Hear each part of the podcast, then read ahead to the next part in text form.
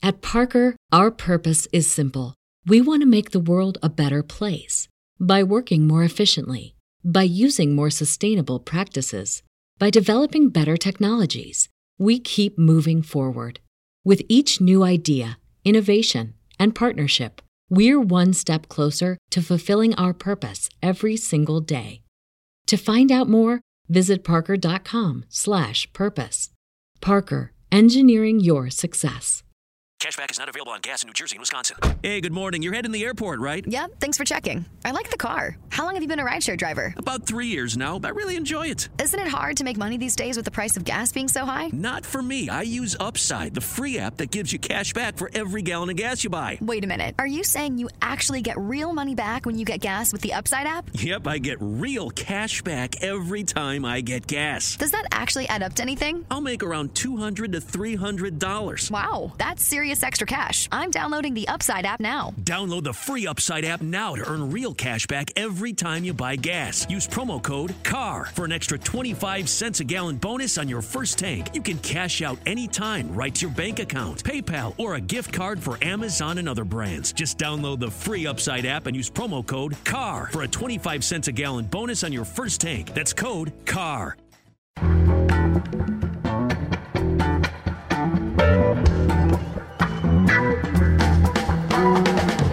From The Nation magazine, this is Start Making Sense political talk without the boring parts. I'm Jon Wiener. Today, of course, we have our analysis of Super Tuesday. Later in the show, we'll speak with Joan Walsh, and we also have Dee Guttenplan, editor of The Nation, with the magazine's Case for Bernie.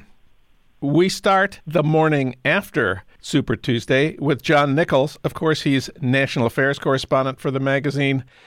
John, not a good night for Bernie or for us.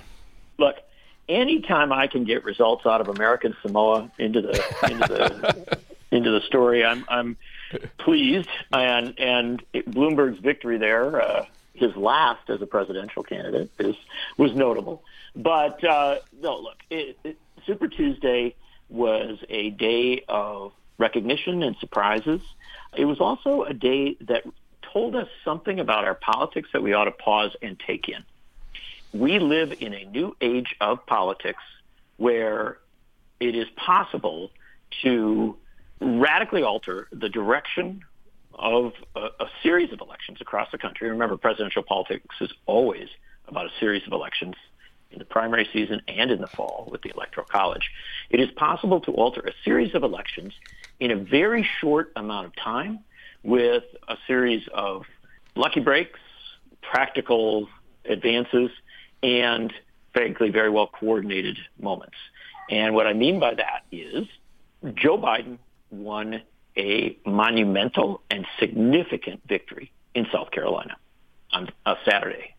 He, on Sunday, the next day, uh, he and his people and allies obviously spent a lot of time on the phone and pivoted into a Monday where they basically restructured the race with candidates who had quit or were quitting, including Beto O'Rourke, who's very, very popular in Texas, Pete Buttigieg, and Amy Klobuchar.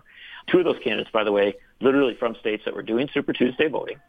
They had a Monday night that was kind of a Biden love fest, endorsements, rallies, you know, this, this, you know, kind of mounting sense of an energy if we dare say it, Joe Mentum.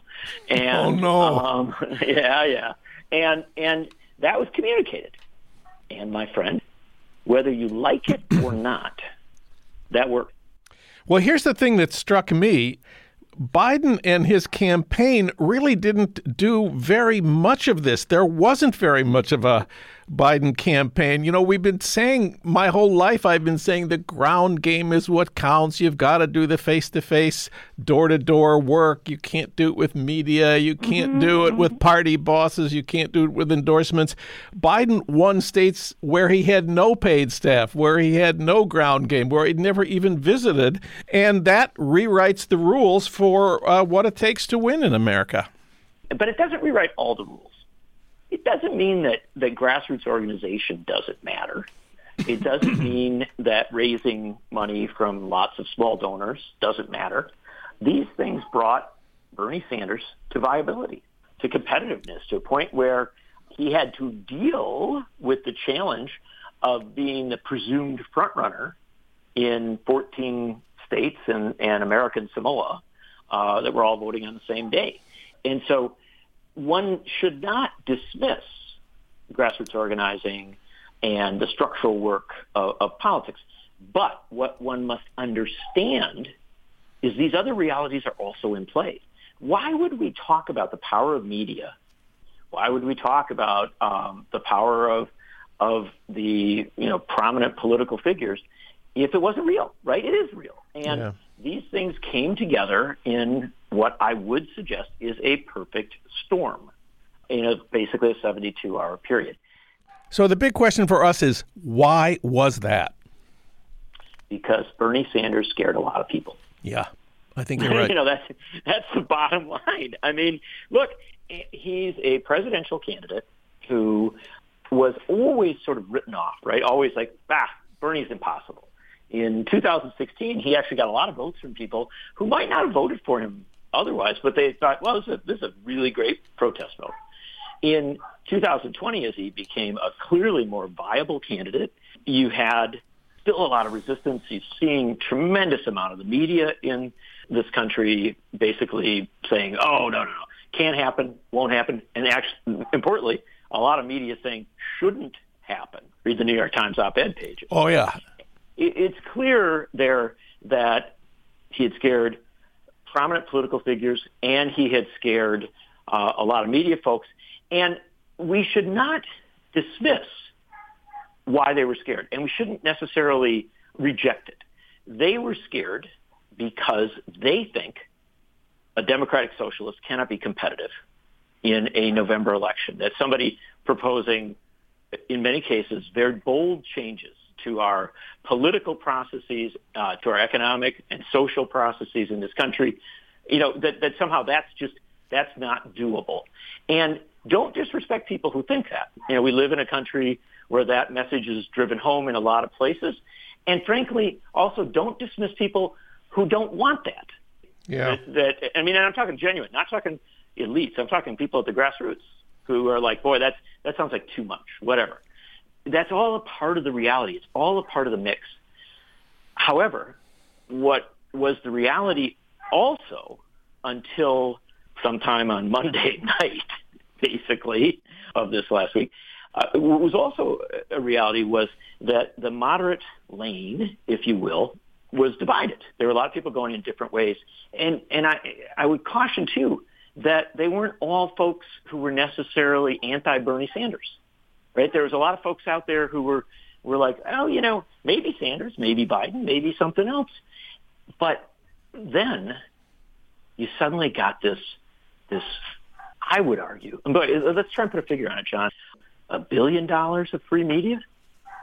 I mean, what is it? What is it when you get every front page of every paper in every Super Tuesday state? You get the evening news on Monday night, you get all the cable, and then you get the Tuesday morning papers and radio and cable and all that. How much is that worth? it would probably be, you know, the equivalent of several days of spending by Mike Bloomberg, yeah. um, and who didn't get anything from his, didn't get much from his paid media, although he got something. I mean, it's worthy of note that he got much higher figures than I think he should have. But that amount, it just kind of all came together, and I do think that there's a momentum there. Biden people will say, "Oh, that momentum is genuine. It's real. It's happening." Biden critics will say, boy, it's, you know, man, you sure got a lot of people in the same place in Texas at, at around the same time, and Texas being the critical state. But whatever it is, no matter how you, you know, how you feel about it, no matter how you deal with it, I just think that that's what came together there. And the reason that I emphasize that is that it's not necessarily the definition of the future. It, it's not for sure that Joe Biden brings it all together again. So, what are the tasks facing Bernie the morning after Super Tuesday? Well, one of the things that people love about Bernie Sanders is the notion that he doesn't just sit around and read polls, right? yeah, yeah. That, you know, for 60 years, He's been on the right side of a lot of issues. Not always perfect, but, you know, pretty consistent record. And people like that. They respect that. It, it counts for a lot. But sometimes he should read polls. And the exit polls from every state that's voted so far tell us two things.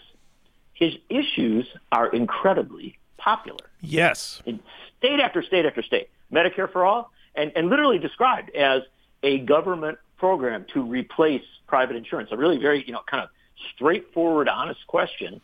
It wins. It wins big. Green New Deal, very popular. Free education, very popular. Yeah. These things, these are winners. Right? How about the fifteen dollar minimum wage? Oh, come on, that's a that's a you know, there's Republicans that are campaigning for that, yes. or at least you know. So that's you know all this stuff really, really, really, really popular, and yet the guy who actually put a lot of stuff on the agenda literally advanced it, and certainly these are in many cases his signature issues. He's not winning, or he's winning narrowly. And so what is in that poll that tells us something else? Well, it's the electability question. And it's a fascinating thing. And again, I'd say the exit pollsters ask it right. They say, would you prefer a candidate who you agree with on the issues or a candidate who can beat Trump? And guess what? Candidate who can beat Trump, that comes out like a two to one. Yeah. Overwhelmingly ahead. Yeah. Well, on Monday and Tuesday, or last few days there, um, Biden claimed that type. Fairly, unfairly, like it, dislike it, that's what he did. Going forward, for Bernie Sanders, he needs to make 75% of his speech, 80% of his speech, whatever electability, he's got to talk about it. He has to talk about it in deep and fundamental ways. And it isn't just about attacking or criticizing Joe Biden. That's that's the you know kind of political trap, a debate about you know oh this guy's got this in his past or this guy failed in this or this guy made this you know blah blah blah. No, no, no, no.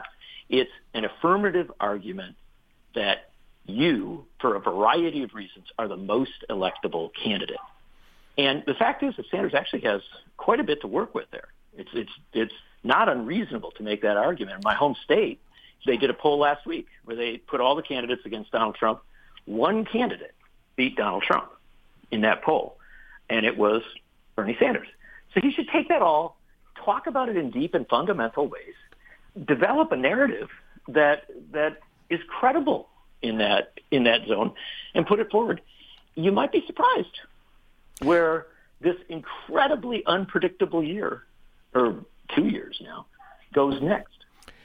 To conclude here, let me ask you about Trump. Trump was has been worried about Joe Biden from the beginning. He was so worried about having to run against Joe Biden that he got himself impeached trying to get dirt on Joe Biden. Could it be that Donald Trump is right about that that Biden is the greatest threat to him? Well, in my opinion, Donald Trump hasn't been right about very much. So true, true that. True that. I'm not going to actually jump on that train, if, if you don't mind. I'm going to suggest that Donald Trump bought into the conventional wisdom that Biden was uh, the likely Democratic nominee. Because remember, this is not the first time that Biden's been kind of more of a front runner, right? He's had several gradations in this campaign, um, and so yeah, he got himself in a lot of trouble, and frankly, he should have been impeached and removed from office. But uh, I think that the deeper reality is this: Donald Trump is desperate for an opponent he doesn't really care who that opponent is. Okay. He just wants to start attacking someone. And so one of the questions that sensible people ought to ask is, A, who do you think he can most effectively attack? And some folks are going to say that's Biden. Some folks are going to say that's Bernie Sanders. And then B, who do you think is best skilled at changing the narrative, at shifting the dynamic so that when the attack comes, because you know it's coming, they actually can get the American people talking about and thinking about different issues and different ideas. Excellent. Those are the two core questions. Excellent. John Nichols, thanks so much today. Thank you very much. It's good to talk to you.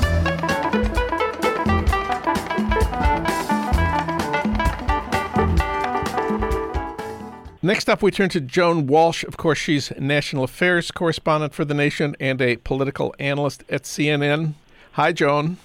Hi, John. Well, the pundits are all saying that the turning point in this historic night was on Saturday when Joe Biden won that blowout in South Carolina, 30 point blowout, completely unexpected. And the pundit said there's one reason that Joe Biden won big in South Carolina, and that was because of the endorsement of Jim Clyburn. I had no idea that there was a kingmaker in South Carolina, but now everybody says this is the key to everything that's happened in the last week. He's the highest ranking African American in the House. One poll found that 61% of Democratic voters said Clyburn's endorsement was an important factor in their decision. I know you spent a lot of time in South Carolina uh, leading up to their primary. What did you see of this? I think it's exactly right. The pundits are almost always wrong, but they're they're absolutely right about that. To some extent, Jim Clyburn was a queenmaker in 2016. Uh, he had had a falling out with the Clintons in 2008 because they perceived him, I don't know if it was correct or not, he stayed neutral in that race, but they perceived him as favoring Barack Obama. Bill Clinton made some, you know, ill-advised comments about it, but by 2016, Clyburn had put that behind him and came out in advance for Hillary Clinton. Uh, and she won the black vote 86-14. Um, in South Carolina, John. I have to say, another part of the equation is I have a lot of respect for Bernie Sanders. He ran a better campaign in South Carolina, reaching African Americans. Uh, his state director was a black woman.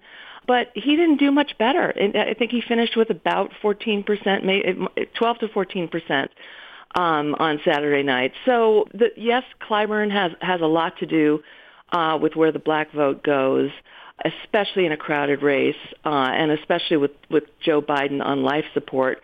But, you know, Bernie also lost it.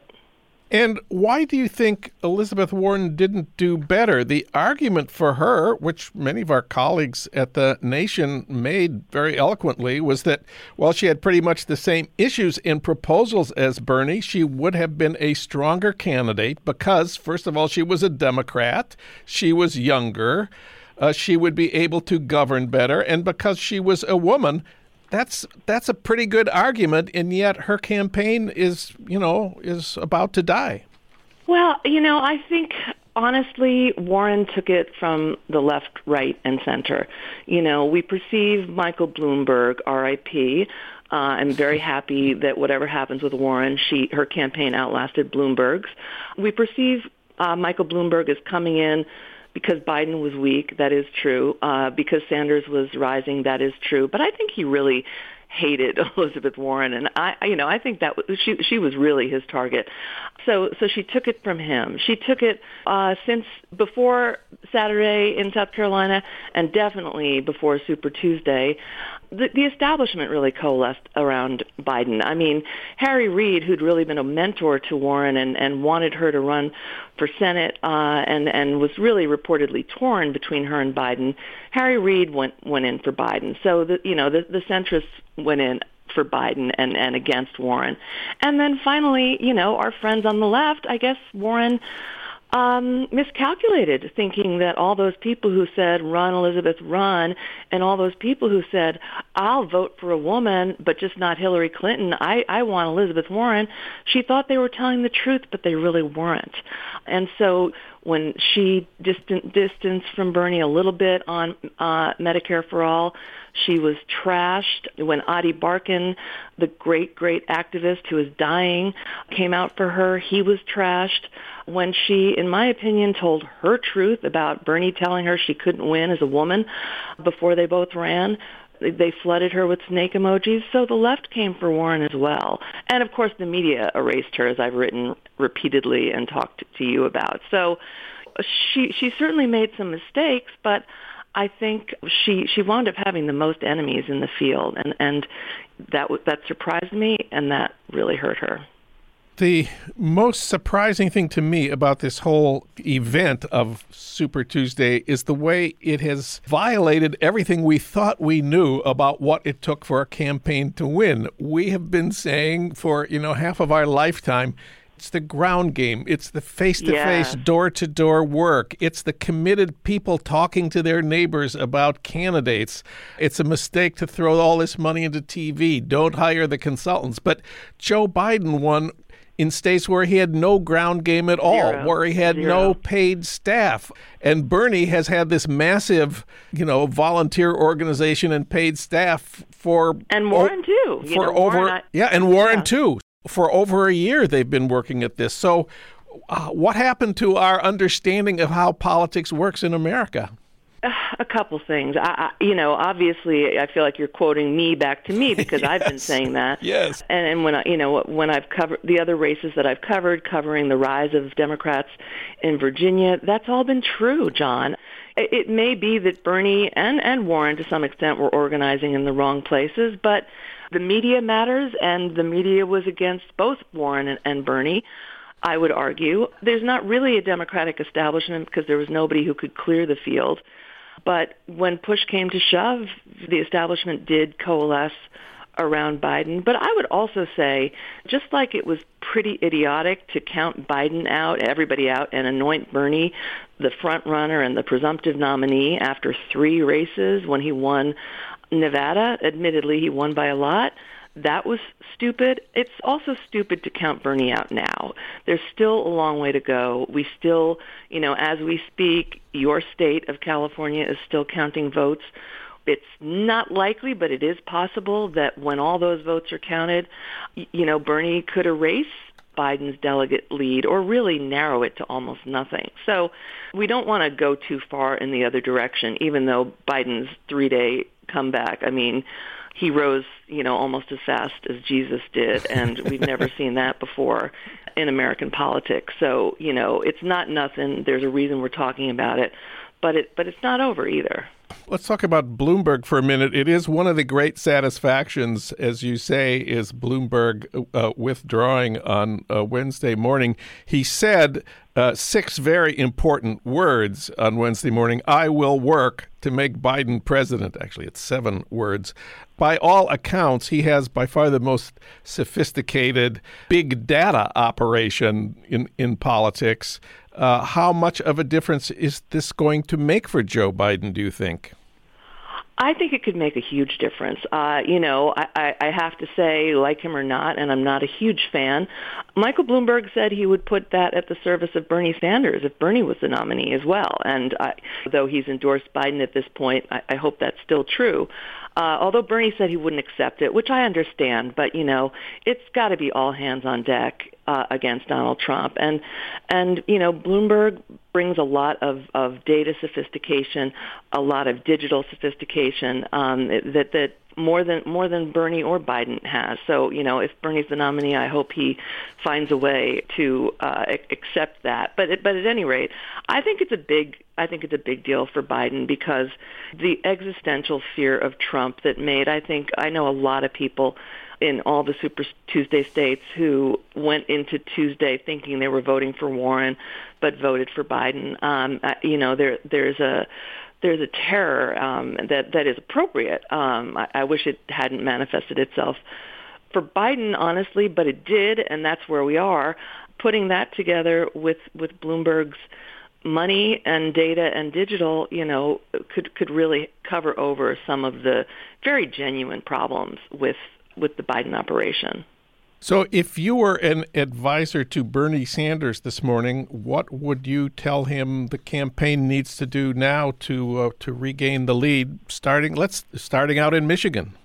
Well, he won Michigan. Uh, he, you know, came he came from behind and really surprised uh, Hillary Clinton. So he could do that again. I mean, I think the most important thing I would say is to take your lead from people like your campaign campaign manager, Faz Shakir and uh, Jane Kleeb, a, a great supporter from Nebraska, and do not hound Elizabeth Warren out of this race.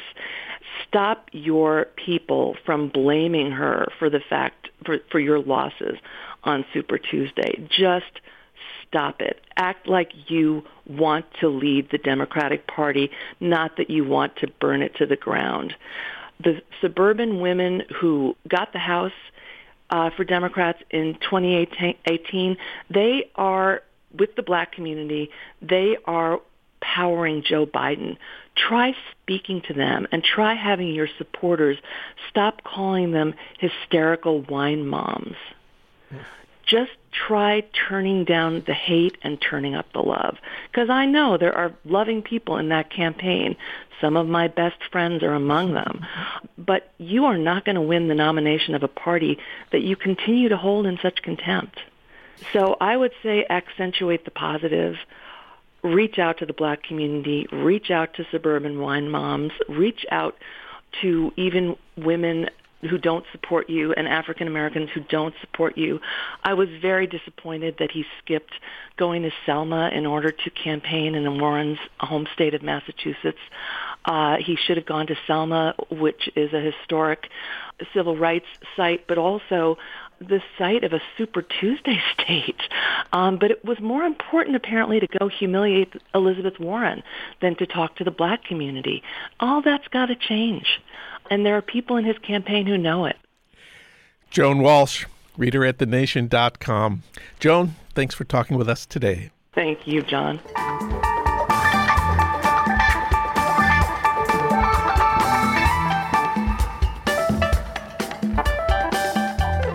We recorded the following segment on Super Tuesday before any results had been reported. The Nation has endorsed Bernie Sanders for president. For comment, we turn to D.D. Guttenplan. He's editor of the magazine. Don, welcome back. Thanks, John. Great to be back. Well, tell us about the thought process that went into this endorsement. Sure. Well, you know, as your listeners will know, the nation has been advocating for both Sanders and Warren for months now uh, because we think they're both genuine progressives and because we we saw a great deal to admire in both of their campaigns. And indeed, I wrote an editorial some weeks ago advocating for a joint ticket. So, what has changed? Well, one thing that's changed is that we've now had uh, the four early state primaries, uh, and we know the shape of the field. And uh, another thing that's changed is that we decided that if we were going to have an impact in endorsing, we wanted to endorse before Super Tuesday, uh, because we wanted to have, you know, the possibility of shaping people who were still undecided. Uh, we also held a debate here in New York on Monday between Sanders supporters and Warren supporters at the New School that had, you know, several hundred people in the room, but it had hundreds of thousands of people watching it online. And then we had staff meetings where we discussed this, and we had an editorial board meeting here at the Nation on Friday. So it's been a long process. And where we came out, as you can tell from the headline of the endorsement, is that we endorsed Bernie Sanders and his movement. And those last three words are crucial to our thinking in the endorsement and in this election.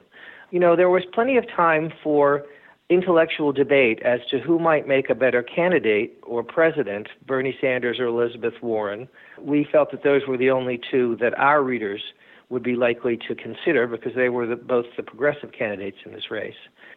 But that is not the moment we're in. You know, we're in a moment where Sanders is the front runner. He put together a broad based, multiracial, multi ethnic coalition in Nevada, which included many voters of color and that's uh, so far a unique achievement in this season, uh, and certainly something that Warren has signally failed to do. So, given that the three candidates who have actual plausible pathways to victory and to the nomination are Sanders, Bloomberg, and Biden, uh, we felt it was time to weigh in on the side of Bernie Sanders and his movement, which is what gives him a pathway to victory and indeed has brought him this far let's talk about going into Super Tuesday, what Bernie had already achieved. Bernie demonstrated that you can really wage a viable competitive campaign without relying on wealthy donors, corporate funders, or PAC money. And if he'd only done that, he would have changed political history. But he did a lot more than that, as we know. You know, he he shifted the discourse farther left than any other candidate for president since Franklin Delano Roosevelt's second term. So that remember, in in the Obama administration, the public option was too far left to be considered. Now the public option is the refuge of moderates, and the progressive choice is Medicare for all. But it's not just Medicare for all; it's the Green New Deal, it's free public higher education, it's cancellation of student debt, it's housing as a human right. These are all issues which Bernie Sanders has dragged onto the political agenda. The nation endorsed Bernie four years ago. Uh, is anything different this time? Well, I think in many ways everything is different this time. Four years ago, the question was do you want four more years of Obama, or do you think we should go for something more radical? This time, the question is who can beat Donald Trump? Yeah. And can you beat Donald Trump by promising four more years of Obama, which is the best that Biden can promise? Uh, and is that promise, first of all, is it credible? And second of all, is it going to really persuade enough voters? You know, didn't we try that with Hillary Clinton? And how do you prove electability? Because, you know, electability is one of those terms that people always throw around when they're basically trying to say, well, yes, but I still prefer this candidate to your candidate. Yeah. You know, the Democratic way to prove electability is to run for office and get the most votes. And at this point, Bernie Sanders has done that. Where does that leave the Elizabeth Warren supporters who had a perfectly good argument that while she has the same policy goals, she would be better at governing. She, of course, is younger, and it would be great to vote for a woman. Is that debate over now? Well, we don't close the door on that debate. Look, I'm not going to tell anybody who wants to vote for Elizabeth Warren that they shouldn't or that they're wasting their vote. And I'm frankly not going to argue with anybody who thinks that Elizabeth Warren might make a better president than Bernie Sanders. I mean, you know, you can argue both sides of that question. I don't think there's any dispositive way to settle that question. But I think what is different and what is settled is who has appealed to voters successfully, and more than that, who has assembled a movement to carry their campaign through the primary process, through the conventions, and to defeat Donald Trump. And on that, I'm afraid there is no more disputing between Sanders and Warren. So the question for Warren supporters at this moment is really the oldest question in politics, which is which side are you on? Well, the nation endorsement says Sanders has two weapons that none of his competitors can match. What are they? One of those weapons is consistency. As we've seen, Joe Biden has been willing to lie about getting arrested uh, to help the black freedom struggle in South Africa. He claims he was arrested. He's claimed several times he was arrested after going to see uh, Nelson Mandela or to try and help Nelson Mandela, which turns out to be false. But Bernie Sanders was actually arrested in the American black freedom struggle before Joe Biden was old enough to vote. You know, he's been saying, as everybody knows, he's been saying the same things for 30 years. And I think in in a field where you've seen somebody like Pete Buttigieg who's willing to say one thing one day and another thing the next day, the fact that Sanders hasn't changed his tune is actually an advantage and a great comfort to people because they trust him. So that's one of the weapons. And the other weapon he has is the movement. You know, that he really has brought together this working class movement of women and men of all races, of all faiths and none, who are prepared to stand up and demand economic justice. Well, the nation endorsement highlights Bernie's commitment to expanding the electorate as kind of the the fundamental task of the Democratic Party. But several pundits have pointed to evidence in the last couple of days that while Bernie has gotten the most votes of all the Democratic candidates, the total number of his voters is not expanding compared to four years ago. Michelle Goldberg at the New York Times wrote on Super Tuesday to prevail in November with Bernie, Democrats would need unheard of rates of youth turnout. Young people, of course, are the least likely to register and vote. And so her conclusion is by nominating Sanders, Democrats would be trading some of the electorate's most reliable voters, she's talking about older suburban moderates, for some of the least reliable young people who haven't voted before. Did the nation's endorsers uh, consider this issue? That point of view is based on either a lie or a false premise. I mean, let's start let's start with the part that simply isn't true. If you look at the, the vote totals in a primary that Bernie Sanders lost in South Carolina, okay, his total went up by 10% over 2016, whereas Biden in South Carolina got fewer votes than Hillary Clinton got in South Carolina. it, it's true that Bernie's theory of change, as he always says, depends on massive turnout. And it's also true that if he doesn't produce massive turnout, he's not going to win enough primaries to be the nominee. I mean, that's not something you have to like argue about. You can just watch and it'll either happen or not happen. Right. But it's also true, and it's important to point out that while Bernie's theory of change may be flawed, nobody else has a convincing theory of change. I mean, Biden's theory of change is despite being tarred with being the servant of the banks and credit card companies, despite being the man who eulogized Strom Thurmond, and despite, you know, all his many disadvantages that make him a worse candidate than Hillary Clinton, he can run a Clinton-esque campaign and somehow beat Donald Trump because after four years people were sick of Trump. I mean, if you talk about a long shot or a crackpot theory, that seems to me to be a crackpot theory. So, sure, Sanders' theory of victory has a vulnerability, which is that it, it relies on large turnout. I would argue not just on large youth turnout, but for example, large Latinx turnout. Are those people really going to turn out for Mike Bloomberg or for Joe Biden? We shall see. So, in the end, what what is the fundamental question of this election for the nation? We live in an age of state repression and voter suppression. And yet, the fundamental question remains for all of us the oldest one which side are you on? The nation is on the side of hope, not fear. We're on the side of radical change, not retrenchment and retreat. This is an amazing, terrifying, exhilarating, and potentially empowering moment. And we think that voting for Bernie Sanders is the best way to seize this moment, to endorse his movement, and to move towards justice. Don Guttenplan, thanks so much for talking with us today. Always great to have you on the show. Always great to be on, Jon. Thanks. Start Making Sense, a podcast from The Nation magazine, is co produced by the LA Review of Books and recorded at the studios of Emerson College, Los Angeles, located in the heart of Hollywood, with technical assistance from Justin Allen. The theme music for our podcast is by Barcelona Afrobeat, licensed by Creative Commons.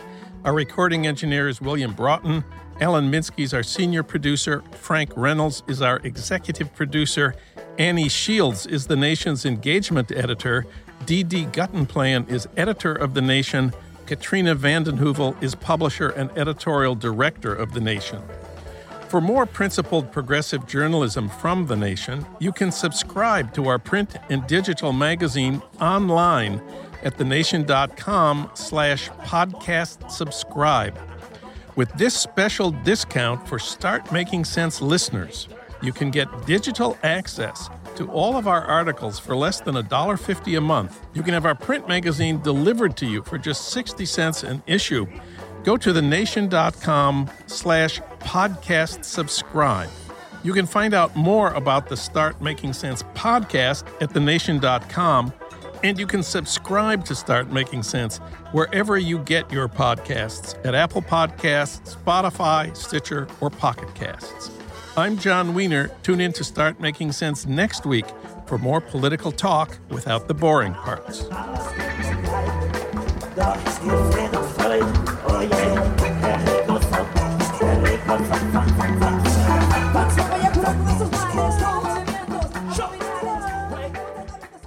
At Parker, our purpose is simple. We want to make the world a better place by working more efficiently, by using more sustainable practices by developing better technologies, we keep moving forward. With each new idea, innovation, and partnership, we're one step closer to fulfilling our purpose every single day. To find out more, visit parker.com/purpose.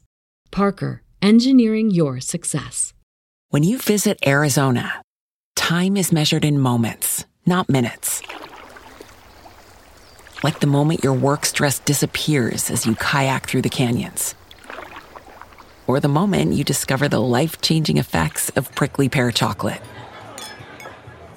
But nothing beats the moment you see the Grand Canyon for the very first time. Visit a new state of mind. Learn more at hereyouareaz.com.